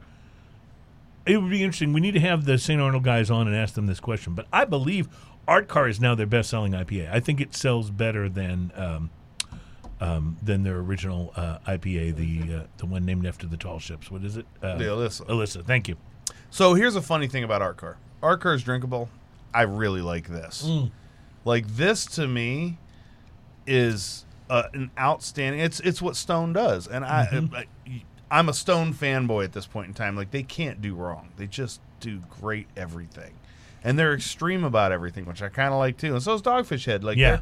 The the 90 minute, I think the Dogfish 90 minute IPA is one of the best examples of the style in existence. It's amazing. Well, this is a really, I won't go so far as to call it refreshing, but it's an amazing flavor experience. Well, let me tell you this: if I find this, I'm buying this. Okay, Well, and I it. will talk to to the people out there listening to this. Here's what happens: the initial sip of this Mhm. is barley and grapefruit uh, zest right there on the front of the tongue. It's a bitter grapefruit right there on the front of the tongue, but with the barley sweetness right behind it. The Mm-hmm. middle of this flavor is a big barley bomb. And then it finishes with this great hop snap and then goes away with the sweetness. It doesn't leave your Mm-hmm. mouth bitter. This is outstanding. Um, I- I think it's important now to point out, as as we often have on this program, because we're repetitive and we like to point things out more than once. I'm repetitive. yes, you are. I'm repetitive. Yes, you are. Oh. uh, but I think it's important to point out that, as as we like to say, uh, smoking and toasting directly influences sales. Yeah, And I'll buy it'll this be, as soon it'll as I be see it. im- influencing sales because Ian will be buying some uh, Stone uh, grapefruit smash. And what's funny is I may not have actually gone out and bought this if I saw it on my own, but this, like now that I've tried it, See, I'm gonna have it. and and that's again, you and I come from different places when it comes to beer. But the second I saw it, I didn't even hesitate. Boom! It went into the basket. yeah, I was at Specs and it's like, oh, Stone grapefruit. Boom! Yeah, done. well, I see, and I don't know why. I think my my idea is I just hesitate on IPAs in general. I mm-hmm. shouldn't though if it's made from Stone. Right. You know, I just well, shouldn't. and Stone, you know, they've been so consistent for you. Those guys in Dogfish. It's Head. like for me, anything made by founders, I'm gonna try. right. Oh, immediately like that. Well, they're and, so good. and there's a number of different breweries like that. Now, I think that I think that one of the uh, breweries, and I admittedly don't know uh, as much about the breweries in the Pacific Northwest, but I think one of the breweries there that has that reputation is Rooftop Brew Company. And they make a Belgian quad ale, which we will be trying uh, in the next segment. Plus, I believe we have another uh, whiskey We do. Uh, that we're going to try. Jake, uh, what is what is that going to be in the final segment? We are going to finish off with Balcones Texas Rye 100. Oh, Texas Rye So- 100. Yes, so it's a hundred proof. So it's a much uh, it's a higher proof it's a hundred version of the proof, Texas and it's a hundred percent rye whiskey. Mm, yeah, very interesting. Yeah, interesting you say that for last. I, I tell you what, you're going to have to uh, and see. I've already forgotten how to pronounce uh, the Tuacan Tahwahkaro. Tahwahkaro. Thank you. Why is that so hard? Because it's spelled really funny. well, uh, but you're going to have to go some to top that for me because that was delicious. I, That we'll was talk about really this one, but this one, I, it took me a little bit to get past the 100 proof, but once Mm-hmm. I did, it's quickly became one of my favorite ryes and one of my favorite whiskeys in general. Well, I do love balcones, and I will just mention that uh, we are going to have uh, Jared Himstedt from Balcones on the show on the 11th. So That'll be Nice. awesome. Of next you know, and I'm, I can't wait uh, because I'm out. I had their uh, baby blue on my yes, which is for a very while. is very Oh, yeah. like corn, corn, forward. right. I like their uh, I like their True Blue 100, Uh-huh, um, which is yep. 100 proof uh, corn whiskey. Then they have a Yes. True Blue bourbon, which is also fantastic. But this is the rye. At this 100 is their proof. this is their 100 proof rye whiskey, um, and it's got some. Anyways, I we'll save it for you to taste it, and then I want Yep. to see if you pick out some things because, like I said, what got me over the hump was after tasting it and kind of really getting past that 100 proof. All right. Well, we will get back to that uh, coming up in the next uh, segment, and um, and we'll do a little uh, do a little quad ale, a little Belgian quad. I'm excited about that. I'm one. looking forward to that. It's uh, it's smoking and toasting. Thank you for checking us out. Jared, I, Jared's awesome. I love talking to Jared.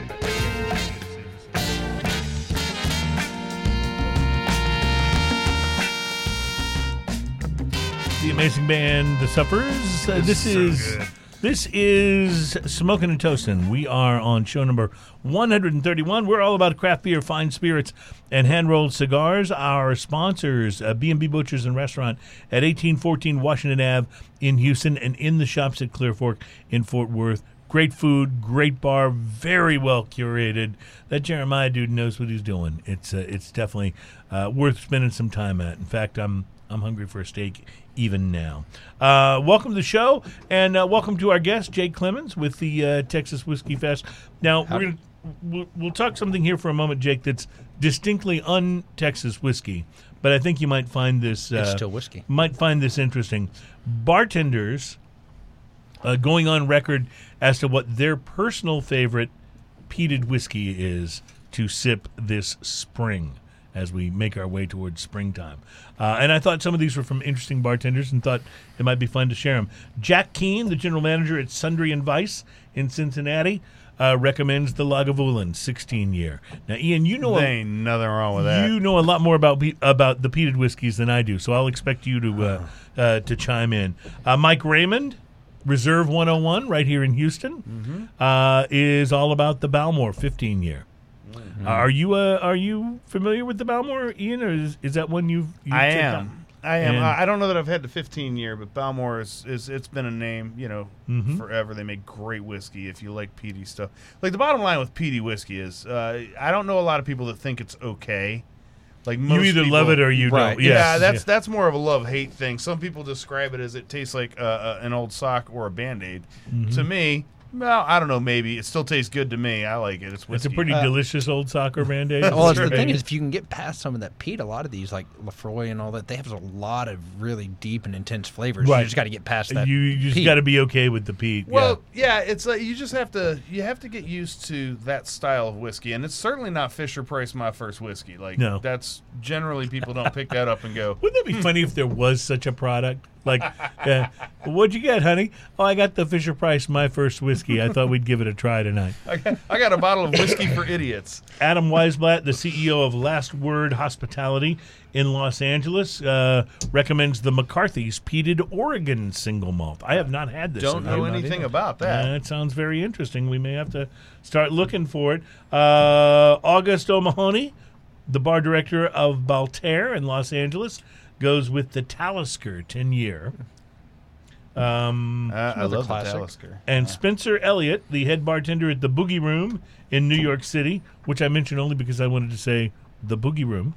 Uh, he he's recommending the Ardbeg 10. So, Another classic. uh, yeah. I'm so- glad you're talking about this because this this bottle Well- that you handed me is kicking He's my really ass. struggling.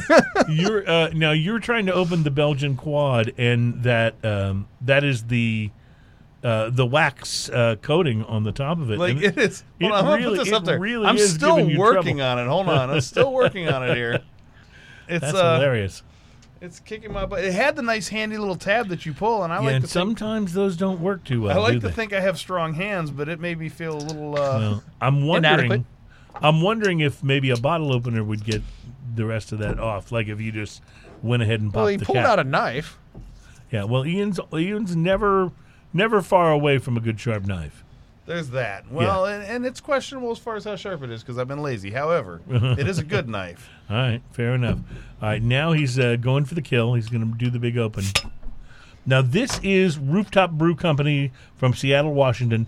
This is their Belgian quad ale. My understanding is this is something that when they release it, there are lines around the uh, uh, uh, around. And you room. happen to get a bottle. Now, as he's reaching for glasses, this smells like amazing. Has it got that Belgian so monk vibe to it, even though it was made in Seattle, Oregon, uh, Seattle, uh, uh, Washington? Yes, it's so fruity and ridiculous, and I think it's actually chanting Gregorian right now. I wouldn't be surprised. I wouldn't be surprised.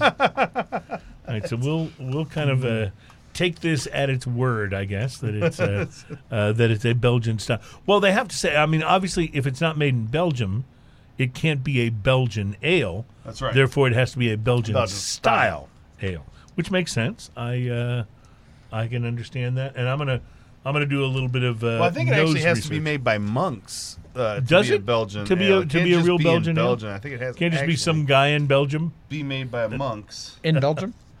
No, right. I don't think you get to just you know just live in Belgium. And Maybe they have to be Belgian monks. Maybe that's the thing. I think that that was probably the uh, impetus for that. Yes. Wow, I'm thinking you're gonna like this, Ian. Yeah. I really am. This is this has got it. Oh man, Mm. that is so good. So That um, is so fruity. Like that's so is. like the the the brighter side of the fruity spectrum. I was going going to to say it is brighter, and and it it uh, unlike some of the you know barley wines and things that we've had on the Oh. show that are really thick and almost syrupy. This is more of a um, uh, lightly carbonated. Uh, a little bit easier drinking than some of those. Well, But the, fr- but mouthfeel the on this flavors is a lot, are so intense. A lot lighter. The Yes. carbonation on this is perfect. By yes, the way, uh, but the flavors are super intense for how light the mouthfeel is. super intense. Like that that uh that peach, like right there at the peel kind of flavors, Mhm. and, and um, just all that fruitiness is pretty amazing. What do they say? They say uh, our You quad can is get that malt and sweetness up there in the front, too. Yeah, it's so good. Our quad is tasty, smooth, and brings a spirit after aging in uh, Woodford Reserve bourbon barrels, offered exclusively through Rooftop Woodford Reserve. How about that? and Tavour.com. Check out Tavour.com, by the way. It's a Mm-hmm, lot of fun. It takes all your money. Um, if you are lucky enough to score a bottle, feel free to cellar, cellar it for a special occasion or drink it right away. Either way, you won't be disappointed. I agree. This is this is outstanding. This is so fruity. Like the fruit. This is one of the most, without being a fruit beer, this is one of the most fruit forward beers I think I have can- ever yeah. had. Mm-hmm. Because it's not fruity like when you buy a, a grapefruit. It's not or like a, fruit infused or right, a fruit. yeah, this is not, right. this is just the fruity flavors of the beer. Wow, uh, I'm I'm pretty impressed. You know, the guys in Seattle, all those Pacific Northwest guys, Oregon, all those those guys really do know how to I'm brew getting a some very chocolate- interesting be- chocolate beers. On the to it. retrohale, the malt and chocolatiness that Mhm. happens is so good. So it leaves this fruitiness in the back of the palate, and then the retrohale has this Yeah. malty chocolatiness that's just like you Mm. know when you when you have one of those malts and you have the powder and you bite into the little powder thing. Yes. Yeah, that's a good beer. Yeah, agreed. very interesting. I'm, I'm so. Um, So I'd like to say on this beer, do do do do do uh, what was that again? do do do do do. I'm loving it. You're loving it. Yeah, I just McDonald's you. Yeah, you did. There's a comedian that has a whole uh, a whole uh, like routine about that. Oh, I haven't like, heard that. he says like if you get a date and you really like want to get out of it, that that that's what you should say. You should sit down, you know, at some point during the the, the meal or whatever. If like if if you want to like make sure you spoil it, but don't want to be like mean or whatever, you, you just go, "Wow, this date is McDonald's." and when they look at you like, "What?" you go. I'm loving it. Guaranteed there won't be a second date. Guaranteed there won't be a second date. Um, Does I- that mean we're not doing the show anymore? Yeah, Is that's that what I just exactly did what it to the show. Did I, I- did I just do that to this show? I was I was looking actually at um, uh, at the website for uh, for rooftop uh, Brew Co, but I, I don't see really a lot of um, a lot of info on the beers. If I look at what they have on tap currently in their tap room, uh, they do have a Belgian triple, uh, but I don't see the Belgian quad. So this is Well, I think says, maybe a, uh, a real specialty Offered product. exclusively uh, through Rooftop and Tavour.com. So Tavour Well, I gotta takes tell you, all your money. This is a delicious, and yes, they do. Taking way too much of mine, I can tell you that. Uh, but boy, when that box beer. arrives, it's like Christmas. Uh, if you haven't checked that, Uh, out, like, yeah, it's it's. Really I have good. paid them way too much money, and now I'm going to talk about them. I, I should Mhm. be getting some kind of kickback, but Mhm. man, But they should totally be a sponsor of this and I'm show. not even going to tell you what it is out there. Yeah, I, I want you to just go. they should Just- totally though be a sponsor of the show. That's they? right. Just download the to- app. We need to contact go. them immediately. That's right. because we've already given them free advertising. um, so um, this is uh, this is fascinating and interesting, and now we move into the fascinating and interesting Well- world of whiskey. I think this would is the perfect beer to transition into this is Mm-hmm. Because what the, so it's 100% rye. 80% of it is rye in Texas and then the other 20% are specialty ryes, including a part of that being a chocolate malted rye. Okay. Holy cow! And so chocolate in Oh there. yeah, so if you can get, get past that 100 that 100 proof burn and then you get chocolate and I- espresso. you can smell it. Even Oh, just yeah. on the nose, you can Oh, smell the God. chocolate. Oh yeah. And so you're talking Wow. about that chocolate in that in mm. that beer. Mm, mm, Okay. All right, so this is a huge beer. Like like the the heat on this is right up front You're it's about the in- whiskey. on the whiskey. Yes. Yes. Uh, sorry. Yeah, huge whiskey. The heat on this is right up front. So when you taste it, if you're not used to having a big um, a big A high proof uh, whiskey. high proof whiskey, it's going to immediately be like too much. But Absolutely. That is the If you work your palate into this, And get past that burn, that that whiskey that burn. first initial burn, Oh, the it is flavors are such- silky smooth. This is Yeah. like honestly that's that's the most chocolate I've ever tasted. this is like in that whiskey. silky. What It's do you a call it? great- That chocolate mousse. I use this as a Uh-huh. dessert whiskey, like after dinner or something like that. Just pour this in there, and Like it's a kind dessert of like, yeah, drink, it's yeah. just it, because of that chocolate. You almost don't the- have to go dessert drinks when you have something Well, that's got this kind of. But you were talking about um, cocktails, and so Right. this it makes a great Manhattan. Mm. So it on because of the sweetness from the vermouth um, that you use, it's almost like chocolate covered cherries. Oh wow! It is just it's rich and delicate and delightful. I'm good for about one of them, and then I'm like, okay, it's a little much. Just give me the whiskey, but um, it makes a great Manhattan because I of will. that. I will tell you right away. The only whiskey I know of that's chocolatier than this Mm-hmm. is coming from um, coming from um, Humble. From uh, I'm blanking right now. I love their whiskey. It's the uh,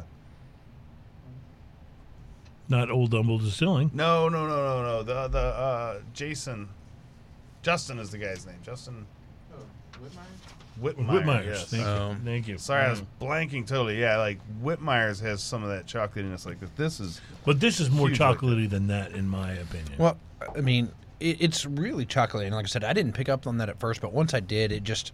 You're right. Once you get past that, it's there's a lot of flavor in it, and it drinks really um, smooth and approachable from that standpoint.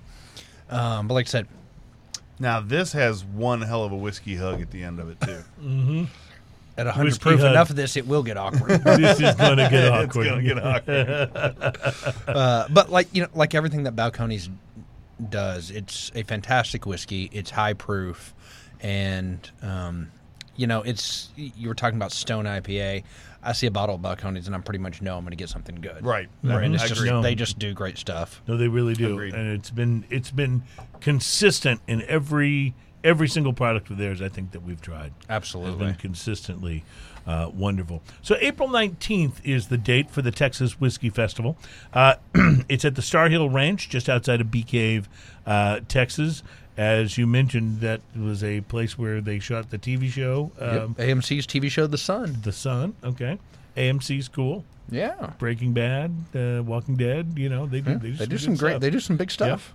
Um, and so tell me about. Uh, do you still have VIP tickets for this thing? We do. There's um, we're seventy five percent sold out on VIP, so there Hmm. are a few left. so what do you get if you're uh, VIP? What's special about that package? So you get in an hour early, so which means you get in at six thirty versus seven uh, and you get a free cigar from Villiger Cigars, and you also have your own basically basic private. You have a building um, that's dedicated to the VIPs. That has its own tasting bar, cash bar, and food setup. I like it already. So you can go in there, sit down, eat some food, not wait in the line, do all that. But you also get to be there an hour early and walk around. Uh, and we're doing a very limited number of um, VIP tickets, and so you're not going to have a large crowd with 22 distillers there. You're going to be able to walk around and try a lot of what you want to within an hour, uh, pretty easily. And then general admission doors open at 7:30. So let me ask you a uh, a whiskey because this this is a great event and we really want to encourage people to support it. I love that it's supporting Texas whiskeys. I think that's so cool. And uh, and you know, Bee Cave is just an awesome area. It's a great place to. Uh, if you're from the Austin area, you know about it obviously. But if you're if you're from somewhere else and you haven't spent any time there, it's it's just awesome. It's a beautiful area, and this is so worth going to. Um, but I want to ask you a, a question just in general about approaching these kind of events because uh, you know next week we're going to have Chris Hart and Alan Denny on the show, Yeah. who nobody cares Nobody about. cares about uh, they are going to be here and uh, talking about the Houston Whiskey, Social, which is March which 30th. which is uh, coming right up. Right. Uh, so when you go to these events, which is the better approach? Your in your uh, opinion, right? Do you make sure you sample just a tiny bit at every booth so you get a chance to try everything? Or do you zero in on the things that you think are the most interesting or exciting mm-hmm. and have a little more of those? What, what, I- what appeals to you personally? Well, so whenever I've done some of these things, I typically I start with let's go to the ones that I know I want to try or I So- haven't tried, So you start with the ones you haven't and tried. then I go for kind of ooh, this looks interesting, this looks interesting. And now most of them, I mean, not every festival, but most of them do a measured pour, so you're only getting so Right. much per sample. It doesn't mean you can't go back and that right, type but you of thing. can go but- back if it's a favorite, right? right. Now we will have a cash bar though as well, and so if you f- find something you like and you're like, oh, well, the the tasting shut down and music's coming on, well, I want to go buy a glass of that. So you'll be able to do that as well. But I typically start with, um, especially if I'm going to something like you know that has scotches and things like that that I don't try a lot of. Um, I will go to and find something. I've heard about this, but I haven't tried it. It doesn't even have to be high end Right. and I'll go and I'll try it, and then I'll go back and find all the ones that I know I love, just to compare it with it. Okay, I remember what that Okay, tasted like. Let me go Yep, back yep, and yep, yep. compare it. Did I do I like it as much as that one? Did I change my everyday or m- what I would buy? Does that resonate with you, Ian? Do you, That's- do you want to sample more, or do you want to enjoy it's a the similar approach. things? It's a Yeah. similar approach. So if I walk into a room like um, Texas Whiskey Social or something like that, the first thing I'm going to do is I'm going to like I do. So I do this when I'm shopping. I do this whenever I, I do a mental inventory. I will just walk around the room. Mm-hmm. I'll just walk up and down the aisles and just get a mental. So you search it out is. first. And then once I see that, I do like what uh, like what he said, where I um, I'll go find the ones that I've I've been meaning to try that, I've been meaning to try that, or I know they have something new. I want to Mm-hmm. try those flavors first, and then I go around and say hi to everybody I know. Which, is Which in the always- world of whiskey is lots of people. well, it's becoming that way Yeah, with this yeah, job. yeah, this has been yeah. great. No, and you- that's and then yeah, and so uh, then I go around and say hi to everyone I know because they've gotten over the initial rush and everything, and uh, and they're usually generous with good whiskey, by the way, so that's okay too. And then towards the end of it, uh, if there's anything I missed, I'll, I'll do my cleanup trip, so to speak, where I, Right, right. I'd, I'd I think that's a good approach. I mean, it's that mental. But I do that. You're talking about the mental inventory. I do that at a liquor store. I walk in there, and like whenever I'm looking Everywhere to buy shop. something, I'm like, okay, what does this store have? If it's not one I'm used to, oh, okay. So I make sure I may see something I immediately want, but I want to make sure that there's something else there that Right. I haven't. You know, Let me let me ask you about this. If this uh, affects you the same way as me, when I'm in the liquor store and I'm like scanning the aisles, and I'm usually because of look doing this show, we've had the wonderful good fortune to sample a lot of Yes. things, right? And so that maybe makes me different than the average consumer who's basically coming in maybe has only tried a handful of things. But when I go into the store and I'm looking in the aisle, it kind of drives me nuts when they want to help me. I really like, and I know that sounds terrible because I, know I know they they perform a, really a really good service, and most of them are very knowledgeable. But I kind of just want to like scan the aisle, and then if I have a question, I think. Be I- somewhere I'll close, yeah. Well, no, this I is just think me though. I think anybody that's that's in and around this in this industry, whether it's beer, you know, wine or whatever, kind of probably Mm-hmm. has the same feeling. Is that you're like, but they don't know. They don't know. They don't Right. know Yeah, that yeah. you whatever. And so you got to take that with. a Wait, little what do you of- mean they don't know me?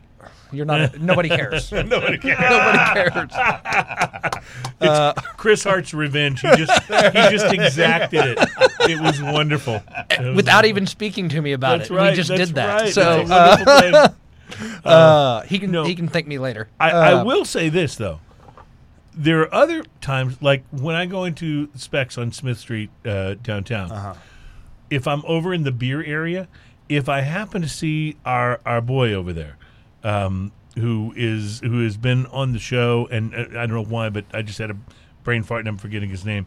Uh, but uh, um, if I happen to see their their beer manager over there, he just starts putting stuff into my basket.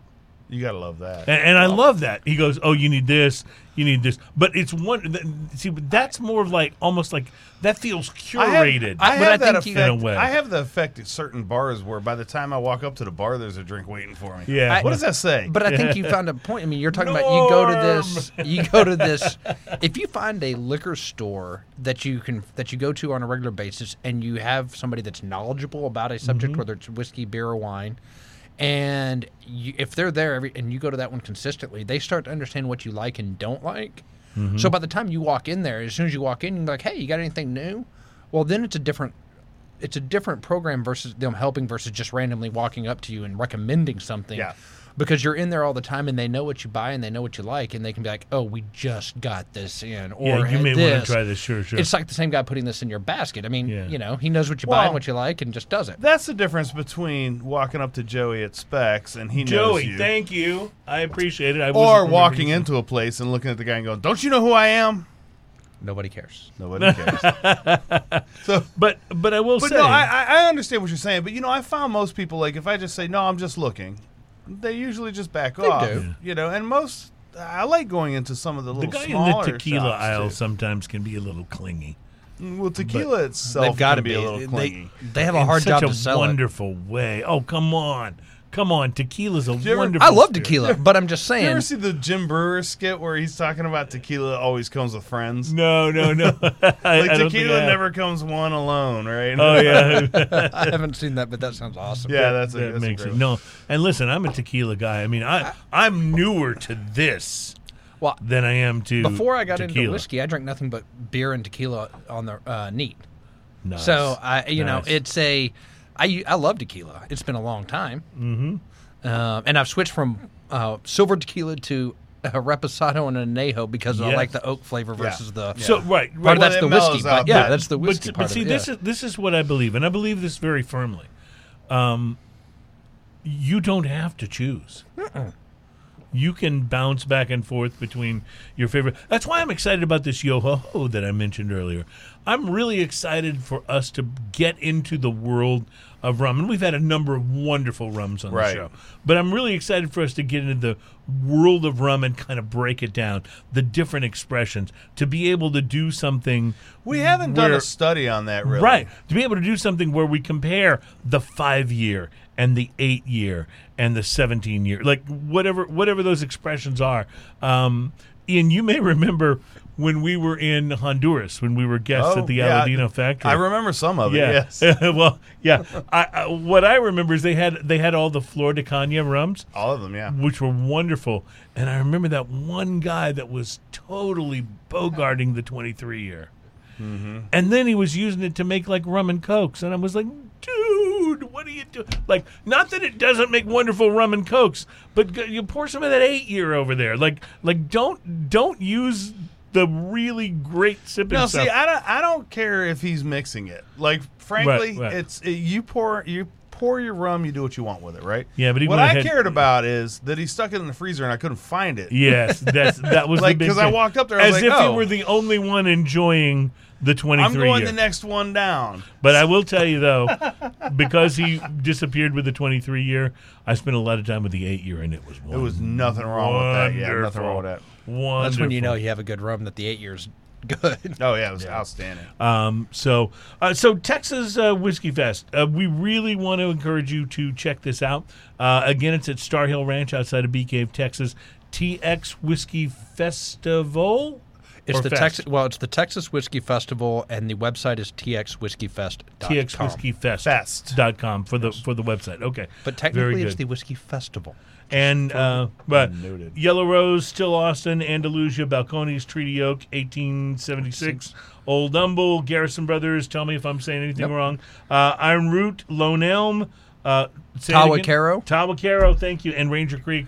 Uh, Iron Wolf all- Ranch and Distillery, yeah. Devil's River, Real Spirits, Yeah, that's Estonian awesome. Republic, Ben Milam, Nine Bandits, Spirit of Texas, Gulf Coast, Rebecca Creek. So I've And I told you think- everything you need to know about why you need to be there right now. That, that's just that's and maybe awesome. more. That's awesome. All right. So, uh, uh, Jake, we really want to thank you for being on the show. Uh, thanks for having thank me. Thank you for the amazing uh, whiskey that you bought. Ian, what was your favorite? Uh, out of today, this Balcones is amazing. Yeah. Um, Are you going still here. a Tahwahkaro? Tahwahkaro, yeah. The Uh, the, Tahwahkaro bal- was the so- Balcones is great. Don't get his me was- wrong. uh, well, but the Balcones is my favorite out of the three. it's a I really love good rye. the dark, chocolatey mm, mm. ridiculousness of it, and and this, if if this wasn't here, this would have been my favorite. Uh, although this was good and interesting. oh, uh, they were But- all good. That was what was great. Yeah. Well, it's. I mean, that's the good thing is you have so many good things to choose from. You just buy, you know, try them all, and then you know, and go so, from there. So here's what I really want to encourage all of these guys to do. All of these distilleries, do everything you can to make your whiskey available as far and wide as you can because there is this new generation of people that are really getting into this, really loving tasting the whole thing. I mean, I would buy a bottle of this on the way home if, you I could, Well, if I could, right? And here's the thing: is for everybody that's out there, you know, listening and all that, it, what helps them is asking, you know, your local liquor stores, your Specs, your Twins, all the places you shop and buy Mm-hmm, whiskey. Ask them for these brands so that Mm-hmm. It encourages these distributors to bring them in Listen, quicker. I've walked into liquor stores and said, "Hey, do you have this?" And the proprietor will look at me and say, "Well, I don't know what that is." And you tell them about it, and they'll say, "Well, let me see if I can get it." right. And then the next time they see you walking in, you know, If sometimes they go, they're hey, I got that. I got that whiskey or, You know? or the beer or And. I've yeah. had it. I've had it to where uh, they'll, you know, they'll. I give them a card, and they'll just call me when they get it in. Hey, I have it now. you Yeah, know, and that yeah. kind of thing. If you keep it, I'll be by. You know, Well, and I I would say this like too. that's how accommodating some of these people are. so much of what's amazing out there is being allocated, and you know because of the amount that they can make, and it makes it really, really difficult to find. And so you read these reviews, or you you hear a show and they talk about these things, and you can't get them because they're just they're they're so rare that they're really difficult to find. So when there's available stock of something that is amazing, I just want to see them be able to spread it as far and wide as Absolutely. possible and allow people to try these things because that's what this is all about. Yes. I don't want to really go is. in and just buy. Uh, I guess that'll do Right. because Well, I I'm not tell you, finding any of it- the interesting stuff I've heard about. You know, So, an, an thing about what we do at the um, Texas Whiskey Festival is that everything that is that is being sampled is available at a liquor store. It may not necessarily be in your liquor store yet. and I think that's You important. But- also mentioned at the beginning of the show, you didn't talk about this much, but you also mentioned at the beginning of the show that everything at the Texas Whiskey Festival is grain to bottle Texas. No, not everything is. The one what I brought here is. Oh, sorry. What so you there, brought here? so Okay, there. my What I brought in here is no. We do have we do have whiskeys that are bottled in Texas but sourced. Okay. Um, our big thing is transparency. If you're if you're going to be tra- if you're transparent about, yeah, I source it from these two places or By whatever, the way, and then do some this. wonderful whiskeys Yes, are sourced from and other that- places. and that's yeah. and I there's nothing wrong with that. It's more about transparency, Mm-hmm. and so that the people buying it understand what they're buying you are and uh, not just playing off the word Texas, which is you're talking about the association. Right. That's one of the big frustrations that they have are people trying to play off and utilize the brand that is Texas. We talked about its loyalty and what kind of that does, and so. So you're making Wade Woodard happy right now. That's what very you're much. Well, doing. uh, no, well, the association's making Wade happy. I, I am trying to make the people. I am trying to spread the gospel of whiskey. Is all I'm really Yeah, trying yeah. to do. The Uh, gospel of whiskey. I like well, it's kind of like a hug, just not a lot less creepy. or awkward. There's awkward. the T-shirt right Weird. there. The gospel of whiskey. It's kind of like a hug, but a lot less creepy. There's the T-shirt. I can make there. that shirt. I can make that shirt happen. I I like it. I will get that shirt made and make it, happen. I will buy one. I will wear it. Ladies and gentlemen, thank you so much for uh, joining us on the show today. Thank you to Adam, our producer on the Wheels of Steel, and uh, thank you again, uh, Jake Clemens, for being. Thanks on for the having show. me. Go to the Texas Whiskey Festival. It will totally be worth your while. Have a wonderful week, my friends, and uh, cheers. Cheers. Yes.